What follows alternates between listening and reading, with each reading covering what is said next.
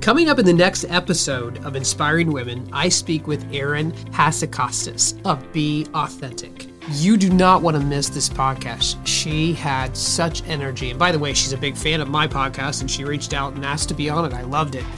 Um, she has terms like, um, you know, she's a, a podcast host, um, an edutainer. All right. She's just got a totally different way of thinking, but she talks and shares with us on authenticity.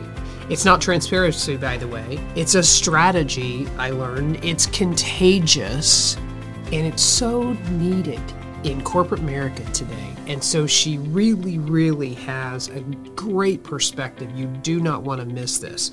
She's got a book that's coming out, You and Youish. Ish is the key. And it has a really cool acronym, HUMANS, which I'm not going to tell you what that is. You don't want to miss this one. This was probably one of my favorite interviews in the terms of just her insight. I forgot I was interviewing, I was in awe with her.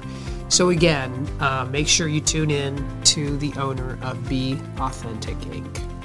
But I was starting to realize that my authenticity was something that was actually propelling me forward. And so, at the time, subconsciously, I turned it up.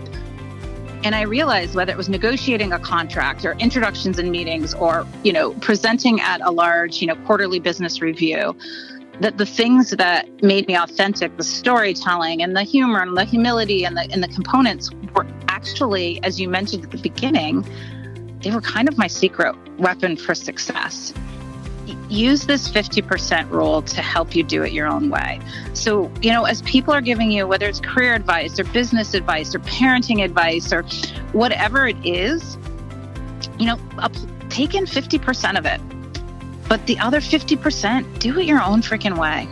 Do it your own way. That's how we progress. That's how we innovate. That's how we are able to feel like we're authentic. And that's how we make the world a better place.